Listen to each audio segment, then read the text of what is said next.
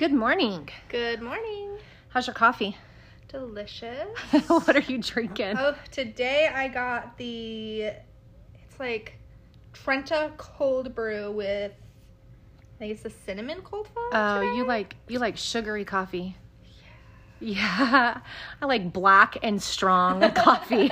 I'm like get get the job done as quickly as possible. Please wake me up. Oh get my my, gosh, blood I picked up Tracy's coffee this morning and I was like forgot that you like like nine shots of coffee in your Of espresso. yeah. Yeah. Yeah, I need I, I need it.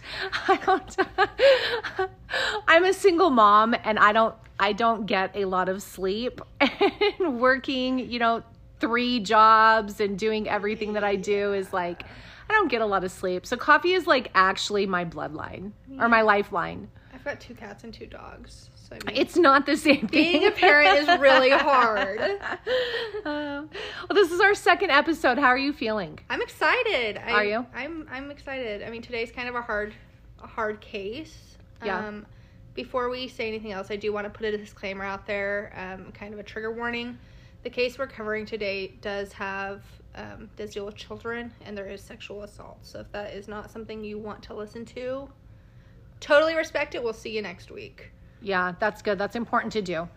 That's um sexual abuse is a big thing. One out of 3 women experience it. We don't have concrete stats on on guys because that's like taboo, right? Like boys are not I don't know, it's it's different. It's different. Boys don't talk about it. They're not allowed to be weak. They're not allowed to address those things. Socially is the, you know, the vibe that they get.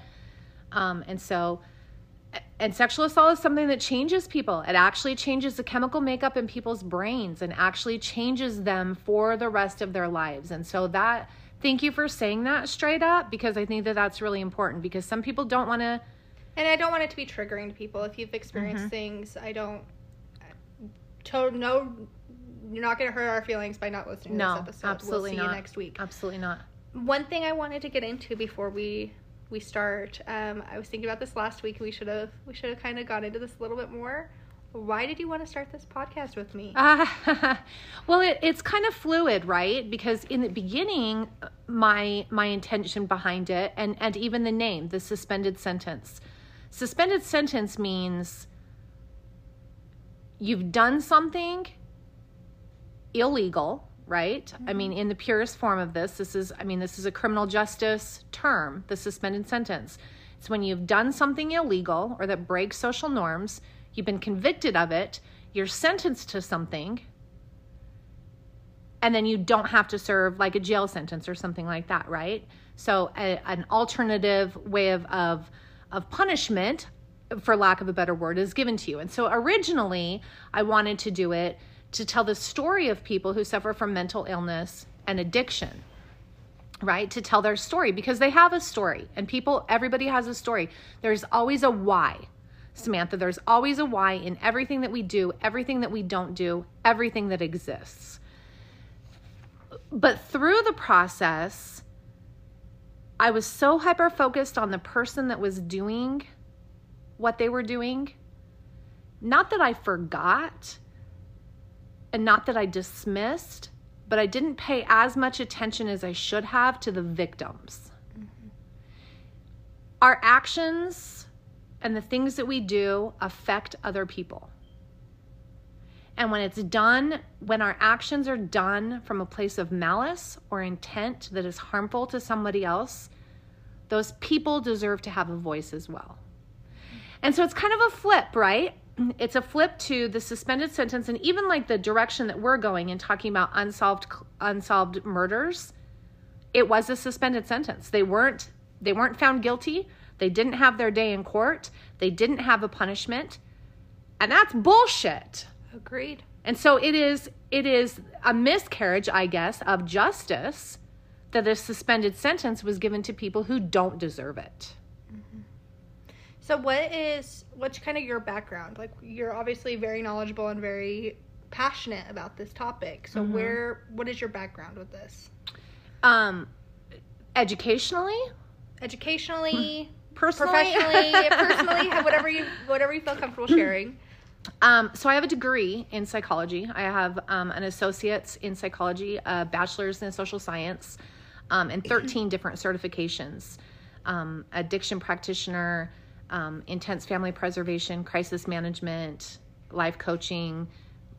I was a PO for for several years. Um, so the criminal justice and mental health fields is really where my my professional expertise comes from. Um, privately, I don't know. I don't know that I really want to get into that yet. Maybe we'll evolve to that. But um, but I was adopted, grew up in the foster care system, um, and so I. You know, I have I I have some trauma. I have Yeah. some things. I have some some things that happened that no one was held accountable for. That you know maybe someday we'll talk about. Um, but um, but that's mine. What about you? Let's let's get off of me and let's talk about you, little Miss Thing. So I am not as exciting. oh, that's I not true. I am just a self-proclaimed crime enthusiast. Ah, I obsess over some of these things. I love like wondering why people did things. I think that you know, there's a big joke out there that women are obsessed with true crime because it gives us a way to protect ourselves. Yeah. And I kind of believe that. I've got a 16, almost 17 year old sister that hates when I make her listen to true crime podcasts. I'll tell you what, she's thinking about staying home for college. No, it makes you aware. It Makes you right? very aware. It makes you aware. The one thing that I learned that stands out in my mind the most, the most about places that women should not be alone. Do you know where the most dangerous place for a single woman by herself is to be? Hmm. Where would you think? You're taking too much time. It's a car wash. Oh. and not an automatic car wash. It's a car wash where you go into the bays and you're distracted by washing your car. You're not paying attention to your surroundings at night. Interesting. And I heard that and I was like, what? That is bizarre. But think about that for a second.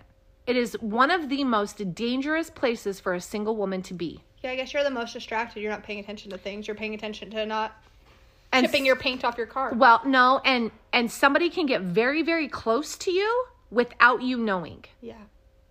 It's true. there's a lot of noise there's a lot of things going on people are not paying attention. When you drive by a car wash you're not looking into the bays. They're usually set out of the way. That's the most dangerous place to be. And i'm not kidding you. I heard that and i was telling my daughters this as we were at a car wash because i try and put my kids in situations protected situations to make them aware and it was one night, my daughter and I were at the car wash washing the car, and I told her that. And I told her to be be aware, just be aware. Try and pay attention to things. I'm not kidding you. A guy came up and like walked back and forth, Watching you guys. watching us. Yeah. It's crazy. I mean, and So I think it's I, it's good. It's good to I to just be aware and, to learn. Learn from other people's experiences. Yeah, so that God willing, nothing like this ever happens to you. And here's the other thing that I want to say, Samantha, is you don't have to have a degree to know a lot. There's AQ and IQ, right? Yeah. There's, you know, what's on paper and then there's there's street smart. And most of the time, street knowledge and experience is way more valuable than a degree. Fair enough. So we, So, bring, we bring lots to this team. so we do, we do. So, welcome to episode 2. I am Tracy. And I'm Samantha. And this is the suspended sentence. All right, so one last time, just giving another trigger warning in case you skipped through and didn't want to listen to us ramble this morning. Um, this is a this is a hard case. This does deal with children, and there is sexual assaults involved. Okay, I'll try not to throw up. Okay. So this is a case that I heard about a few years ago because there's still to this day this is a case that takes back it takes place in the 70s that we are still getting information like as as soon as like last year. So it popped up a couple years ago. I did some research on it and it was a case that I could not get out of my head for I mean clearly till now because I'm Yeah. researching it again. Um, this is a this is a hard one. So jumping in, this is going to be the Oklahoma Girl Scout killings. Oh no. So this took place in 1977 um, at Camp Scott. Camp Scott was a 400 acre camp that the Girl Scouts would rent out and have different troops come and do camp. It was a two week long camp. Um, that year, it would take place on June 12th, was the first day of camp. Okay. so, how it was set up, and I've seen a couple, like, you know, it was the 70s, like little hand drawn maps of the camp Mm-hmm. where it was eight tents and usually there was three to four girls per tent so tent one would be your your counselor's tent um, and then moving on would go into camps two through eight so sometimes they refer to it as tent eight where this crime did take place or tent seven it just depends on if you're counting the counselor's tent or not Okay. um, for my research i'm counting it as camp as tent eight Okay. um, tent eight was the furthest away from the counselor's tent, and in between the line sight, like eyesight of the counselor's tent to tent eight, was the kitchen building. Okay. So it's out of sight. It's the farthest away. When you're looking at these handmade um, maps, it doesn't look like it's that far, but for camping purposes, it was far away. Okay. Okay, just kind of set that up. Um, there was three girls that ended up being in this tent. Um, for family purposes, I did leave out last names. We're just gonna refer to them as first names. Perfect. Um, Michelle, who was nine, Denise, ten, Lori, that was eight, were the girls inside this tent.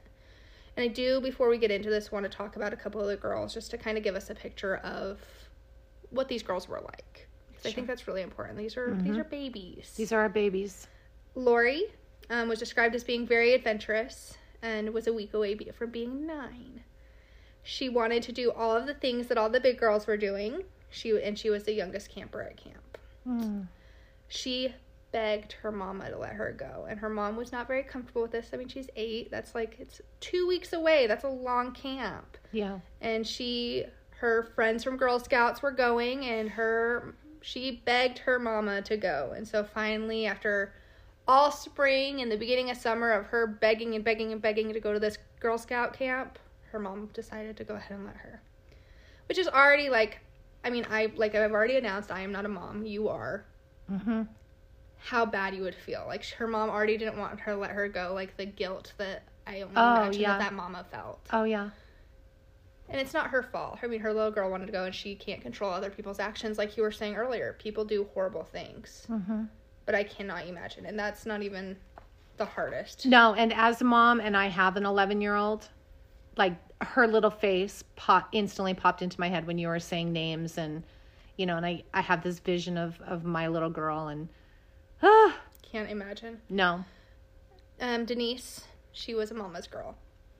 Um, she did not like sleepovers. She always wanted to go to sleepovers, but would be one of those girls that she'd get there And and, then call. at 10 o'clock be like, Mommy, come get me. I don't Yeah. want to be here anymore. Um, and she would just, she just got homesick. And so her mom was very surprised when Denise came home from Girl Scouts and said that she wanted to go with her friends to camp for the summer. yeah, That caught her off guard. And so Denise was like, No, I'm not doing this. I'm not going to drive you all the way out to Camp Scott for you to call me that night and make me drive all the way back out there. We're not doing that. mm-hmm.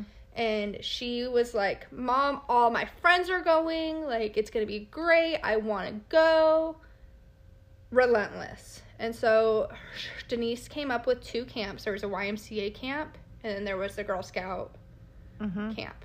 And those were her two. And her Den- two options to choose from. options. And Denise was like, I don't care. I just want to go to one camp. My friends are going to both. I don't care, mom. You pick. Her mom does feel really bad because her mom is the one who decided to send her to Girl Scout camp. And I, that comes full circle back to Lori's mom. Like, she didn't know Yeah, we always do that though, But right? yeah, that you do that. blame. Mm-hmm. So that's just kind of I just I wanted to just show like who these girls were. Like it was they were so excited that they were going to camp. It was I mean, it's sad. So 2 months before these girls went to camp, there was training camp for these counselors. So counselors all went out there to learn the land, get everything set up. Mm-hmm. During this time, tent one, which we said is the counselor's tent, was slashed and ransacked. This is two months before camp. Whoa. Inside there was an empty box of donuts when they went back with a note that said, We are on a mission to kill three girls in tent one. What? You think anything happened from this note?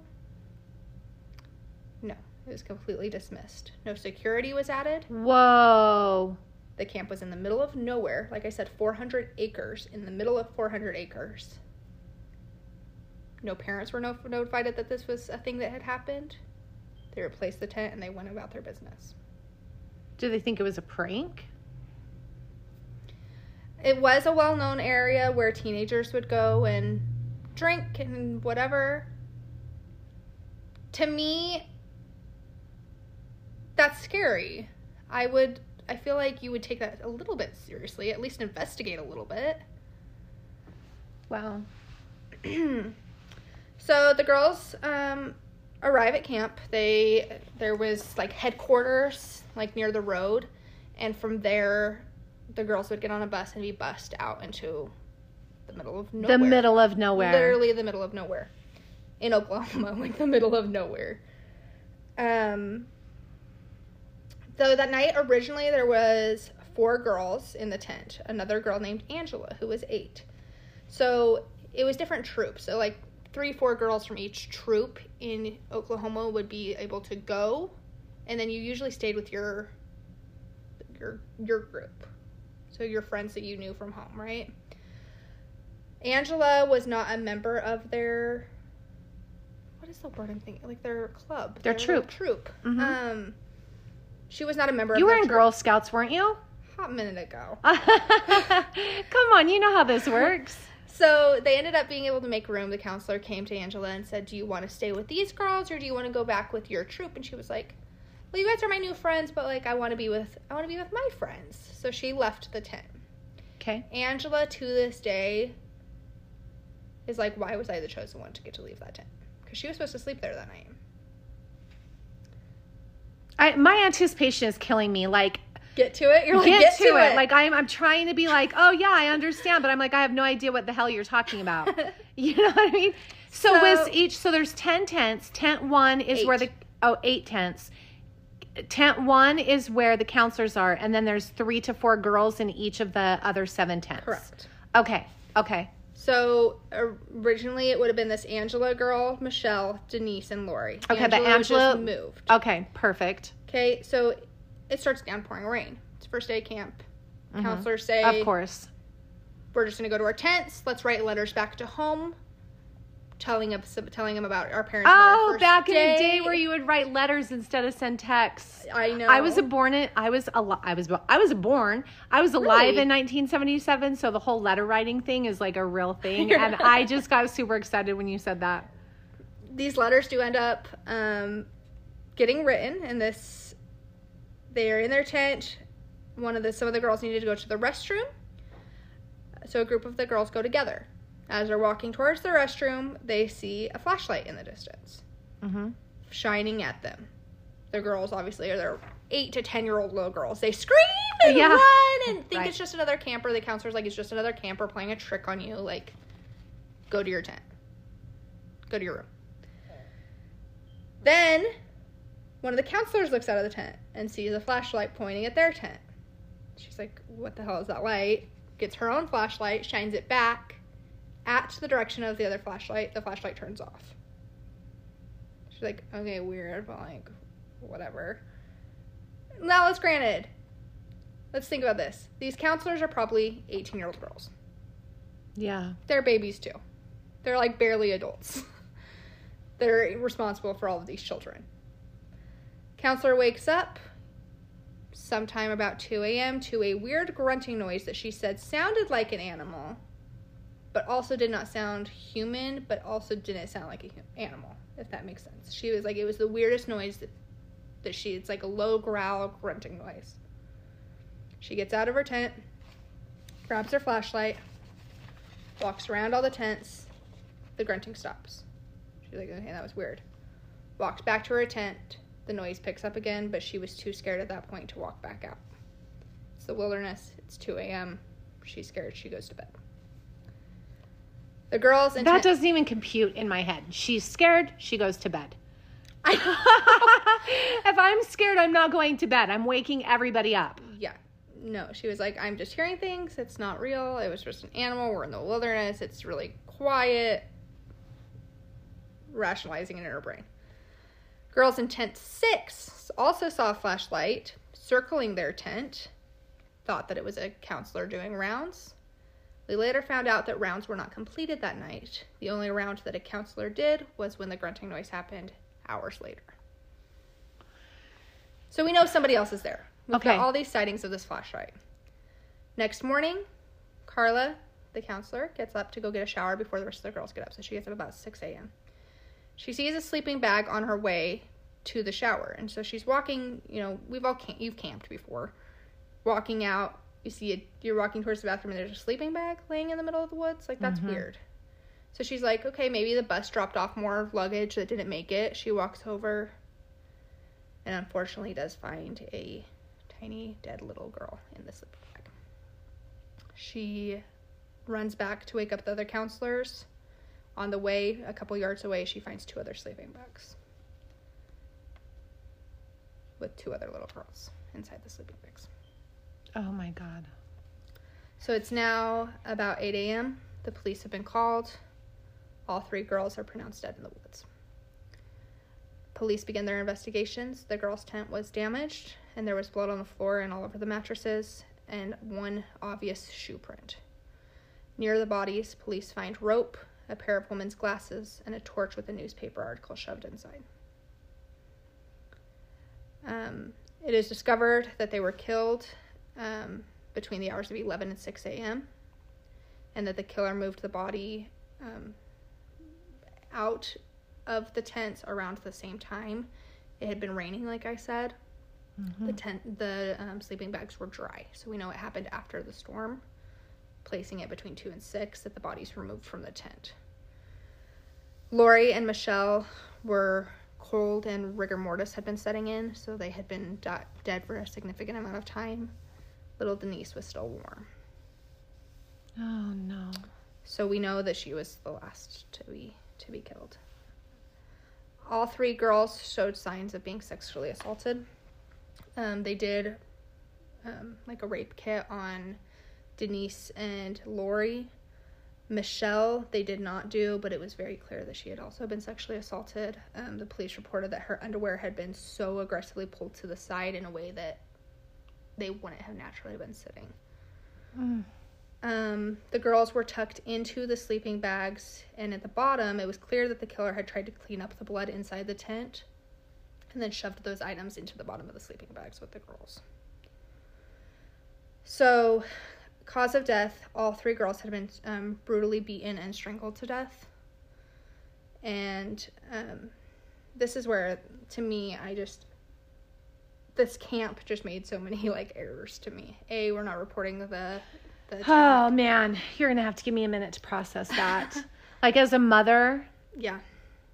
well, as a human being, Well, this is where that gets like worse though. So Michelle's parents learned about the killing from the news. Um, Denise and Lori's parents received a call from camp. This was hours afterwards because the first people that the camp called was their lawyer and their insurance company. what? And clearly they didn't list names because they were minors on the news. So all Oh man, all Michelle's parents heard is something someone happened. Something happened, and oh my god. So they clearly they load up all these kiddos onto the bus and they're busing them back to headquarters. They're calling parents saying something happened. We need you to come pick up your kids. And then listed like called their names off from there. I can't imagine standing there waiting for your child's name to be called for them not to be called. yeah. And little Angela, the girl that was supposed to be in that tent, she dropped something and didn't hear her name get called. So it took her a couple minutes to get off the bus. By the time she got out, her mom was like hysterical because her daughter wasn't getting off the bus. And so that was when Angela said she knew something was amiss other than what the camp told them was that there was just some dirty water and they couldn't stay there. Oh my god. So to me, already the camp is starting off Very suspicious. little suspect to me. You minute to process. Wow. As a mother, I'm absolutely fuming. As a human being, I'm absolutely disgusted. I'm like sitting on the edge of my seat, like ready to box. I'm like, I know. I know. So, coroner's office said there was such an aggressive beating to the girls. Um, but it was weird. Denise was the only one that did not have extensive beating to her face. The coroner said that she looked like she was just sleeping. Like nothing was wrong with her face, while the other girls were brutally. beaten. which which one? I I'm sorry, I don't. Which one? Like these weren't little precious angels. Which one was still warm? Denise. Denise. So, He liked her. Or he was tired. I was tired. I don't know. I don't know. She was the last Freaking one. disgusting. What a piece of shit. I know. What a piece of shit. And the coroner said he just kept watching her and he waited. He did her he did her autopsy and all of that last because he was like I kept waiting for her to wake up. She looked like she was just sleeping. Um, that gives me a little bit of peace knowing that she was peaceful. I just I can't I can't. No, what what a piece of shit. Like, what kind of sexual gratification could you possibly get from an innocent eight year old child? I know. Like, you are, you are a different kind of scumbag. Yes. So at the scene, like I said, there was rope, there was duct tape, and then they did find a crowbar outside the tent. Um, while they were searching the campsite, they did find that other tents had been gone through that evening while the girls were sleeping. Because girls that were wearing glasses, their glasses were found in different spots around the camp that were taken from their tent. Interesting. So there was a theory that this was because he was trying to find the right prescription that he needed glasses. Maybe he was homeless and needed glasses so that he could see. But to me, that doesn't seem like they're little girl glasses. They're not going to feel feel like fit a man. Or it's fetish. I mean, you're talking about a sexual crime, so sexual crimes are fetish. Yeah. Mm. And the fear, can you imagine? Can you imagine? That sexual predator and murderer touched my child, even if it was just removing glasses or whatever. Like, can you imagine? No, no. And that he's just creepily walking through everyone's tents last night, and then what? Just decided, like, was this a crime? Did he pick tent eight because of convenience, because it's the farthest away from counselors? I would assume so. Or is it because he liked them? I I would assume that it was Convenience based. it was the safest space for him to be in. Ugh. He could get away easily. It was the furthest away. He only had to focus on one direction of somebody potentially coming. Ugh. Noise, opportunity. It's gross. It's disgusting. It's gross. So they did find out that these items that were found at the crime scene had been taken from a nearby farmhouse. Now, the man there had said he had had somebody come through and steal some of his items through his barn. He, Through his what? Through his barn. Barn. Okay. Um, he took a polygraph, which we know polygraphs aren't always that Reliable. Reliable. Right. but he passed that with flying colors. The police cleared him. The newspaper was relentless. They deemed this man guilty with no evidence. His article at the top said child slayer, items found from local farm farmman. He received death threats. He had to end up being hospitalized because his depression and his anxiety had gotten so bad. He was like, I did not touch those babies. Okay, so this is the worst crime I think that there is out there. Seriously, is is sexually assaulting and killing a, a child. I think it's I don't I cannot think of a crime that is worse than that, Samantha. Like to be completely honest with you, live or die. Like there, there is nothing worse in my mind than than crimes against children, especially sexual crimes against children. Um, however, I don't think that there's anything worse that you could do to a man than accuse him Oh. of doing that and it not being true. Yeah. I holy shit. And the media, I mean, the police, he was never held. He was, I mean, he was questioned. He was asked to take a polygraph. He was like, 100% I will take this polygraph. I'll cooperate in any way possible. Go through my stuff. Then the media just is like, the media decides. Me- The media decides that something is and it is. Yes. Whew. so obviously the community in Oklahoma came and was like pissed. These are our babies. So they, So much was done wrong. hundreds of people volunteered to help comb through those woods to find evidence. So this huge search ensues, and they find a cave that overlooked the campsite. Which is great. Sorry, which is great that people volunteered to help, but untrained people walking through. Well, they had an issue of people showing up drunk, acting a fool that had to be removed from there. Like, not all the volunteers were great volunteers. Sure. Um, so, in this cave that overlooked the camp, though, it was very clear that someone was living in it. There was women's underwear, glasses, and tape found inside this inside this cave. Soon, the police would identify a suspect of 31 or 33-year-old Glenn Leroy Hart. Hart is a Native American man with a documented history of violence, which included rape. He was arrested for the kidnapping and rape of two pregnant women in uh, Tulsa, only to get out on parole shortly after. He found himself in jail again, once or once again on a burglary. Blur, I can never say that word. Burglary. burglary charge, but managed to escape prison in 1973. Escape. He escaped prison? Like figuratively or literally? literally escaped prison. There was a huge manhunt for him. Fantastic. However, he was a member of the Cherokee Nation, so tensions were mounted as police focused on the search for him. So now you've got the Native American police involved, you've got the regular police department, you've got, You've got the, the, FBI, you've got different This into a- agencies. yeah. Yes, a much bigger thing. Territory and rights and yeah. Yep. The police case was not strong as they hoped it would be. The shoe print found inside the girl's tent was not the same as Hart's foot. And although police claimed a, fingerprint had been found on one of the girl's body, it turned out that fingerprint belonged to an officer. Ugh. So they find this manhunt happens. He gets a Hart gets arrested. They're like, "We've got our man. The shoe print doesn't match. They're evident. Like they have no evidence. Yeah. They have no evidence that this man did this, other than he's done it to other people. But he didn't do it to children. Why was he linked to it? Why why was that? Um. So there was a photo of his ex girlfriend in the cave. That's all. That's it.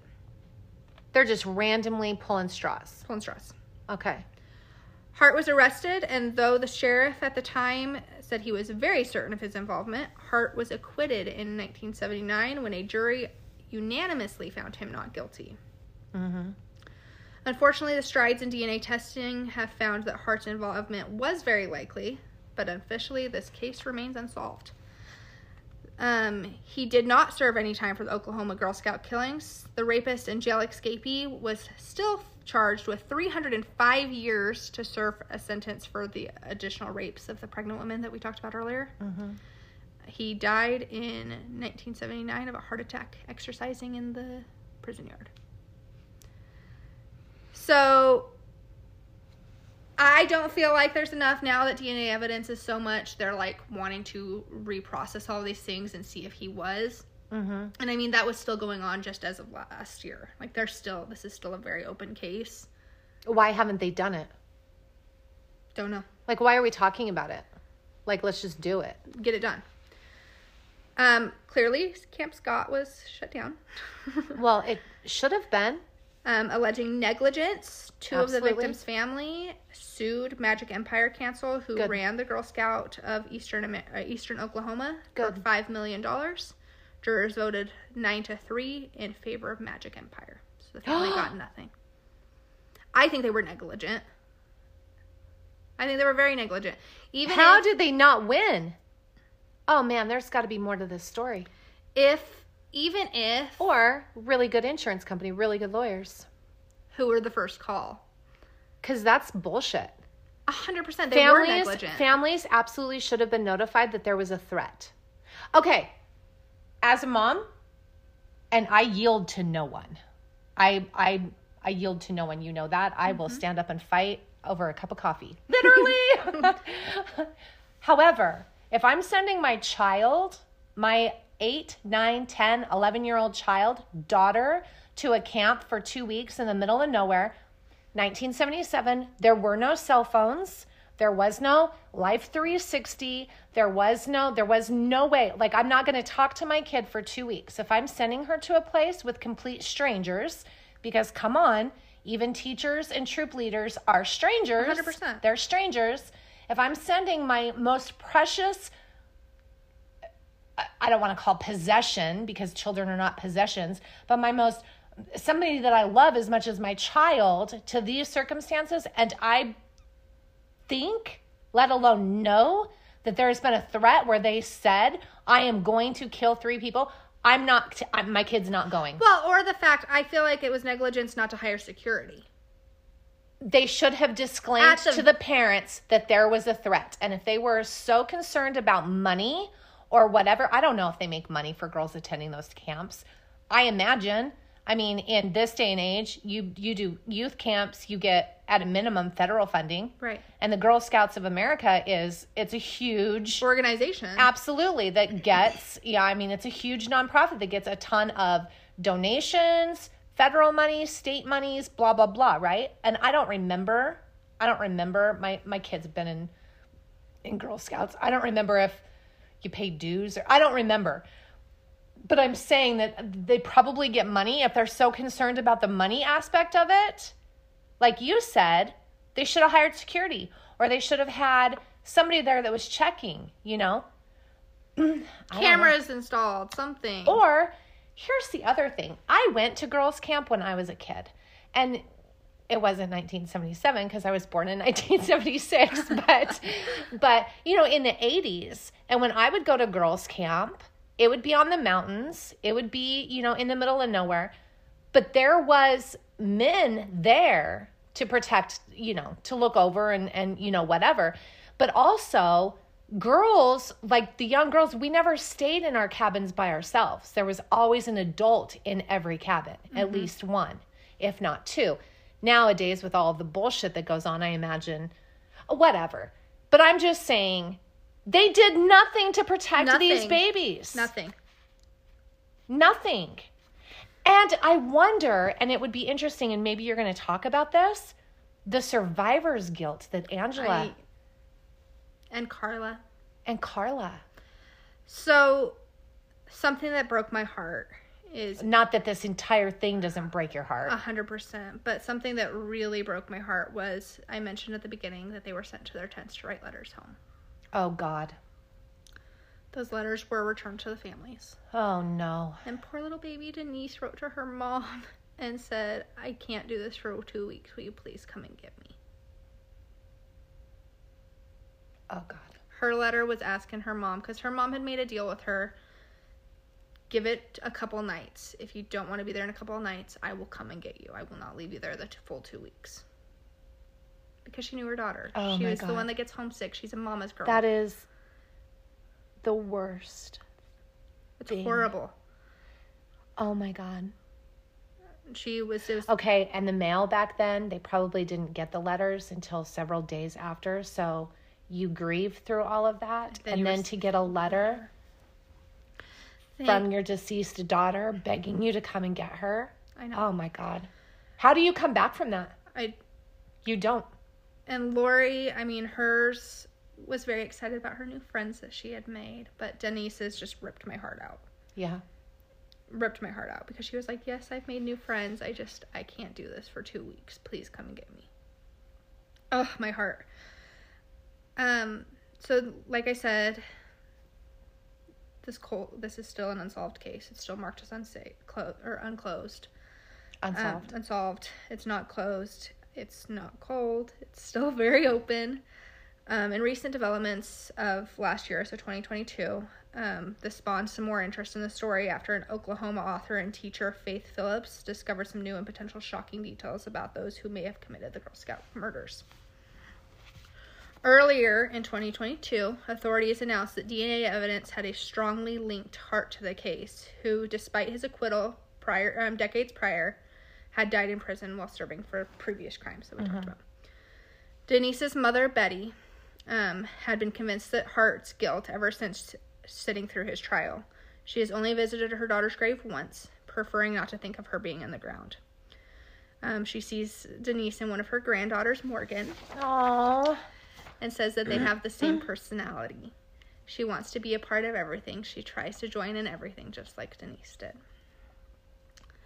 Lori's mother, Sherry, um, says that she um, that she's at peace, but that doesn't mean that she has closure. Yeah. She says that resonates with me. I yeah. She says, When I sit down for my birthday with my daughter, you'll see me laughing, and yet I am very aware that we are not all there, and it's still not real. As for Carla, the camp counselor who discovered the girl's body, she um, she felt that she needed to help someone after work after all this, and she became a police officer and then an occupational therapist. She has never met any of the parents of the three girls and says that she cannot face them because she feels guilty about that night. She said, I didn't look further to discover what was happening. I have not had a good, good night's sleep, the sleep of innocence, you know, the deep, restful sleep since 1977. Ugh. I like, like, I'm tearing up now. Like, you are too. Like, Yeah. those feel, I can't. Like, that's a forever. What I mean, what was the evidence that was just found? That DNA evidence. So I just like the evolution of DNA.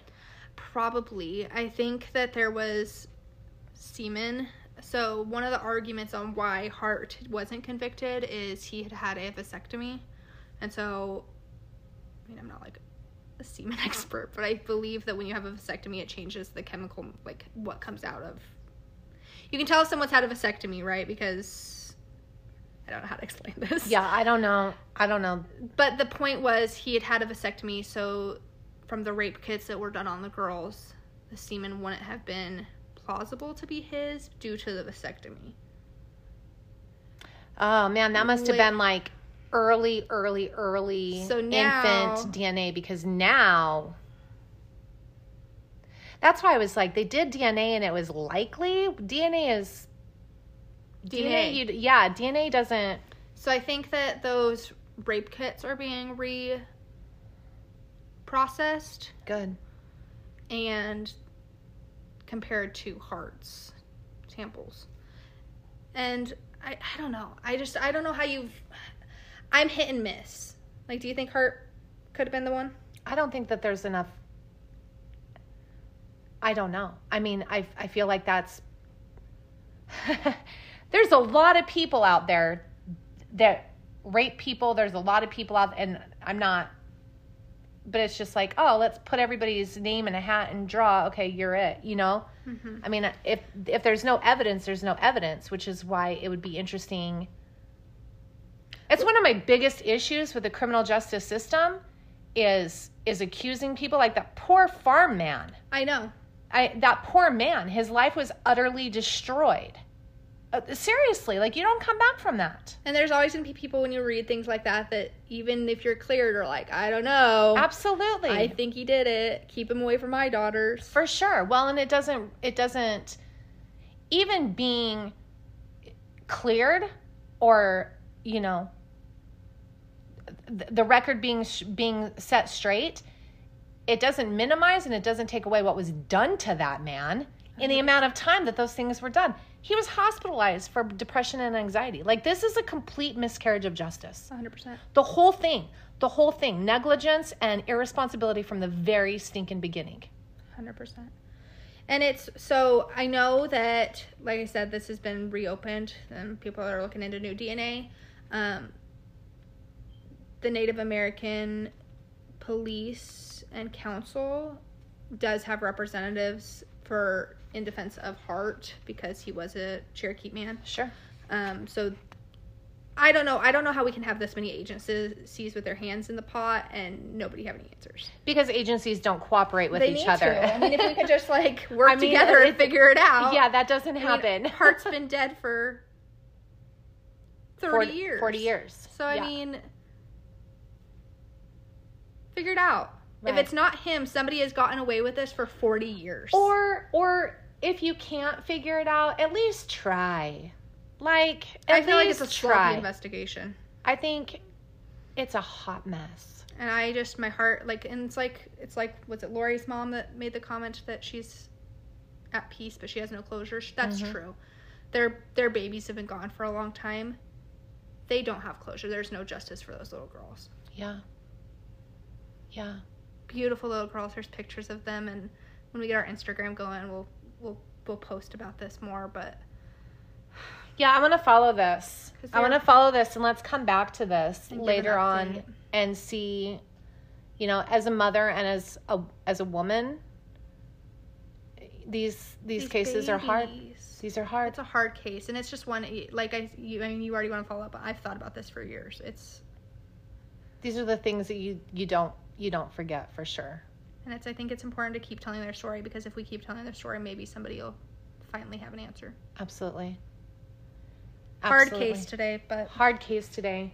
Well, thank you for doing that research, Samantha, and thanks for sharing that story. And we'll definitely follow up on this, and we'll put some links, some links up, and and ways that we can we can as a community and as a country get together and and support these cases and try and get these cases, you know, get some more attention to them and put some pressure on some agencies to do something, a hundred percent. at least what we can. Yeah, and we'll post some show notes with um, the police department's number if you have any information about if you heard something from your parents or your grandparents or you know something. I mean, any tip helps. Absolutely.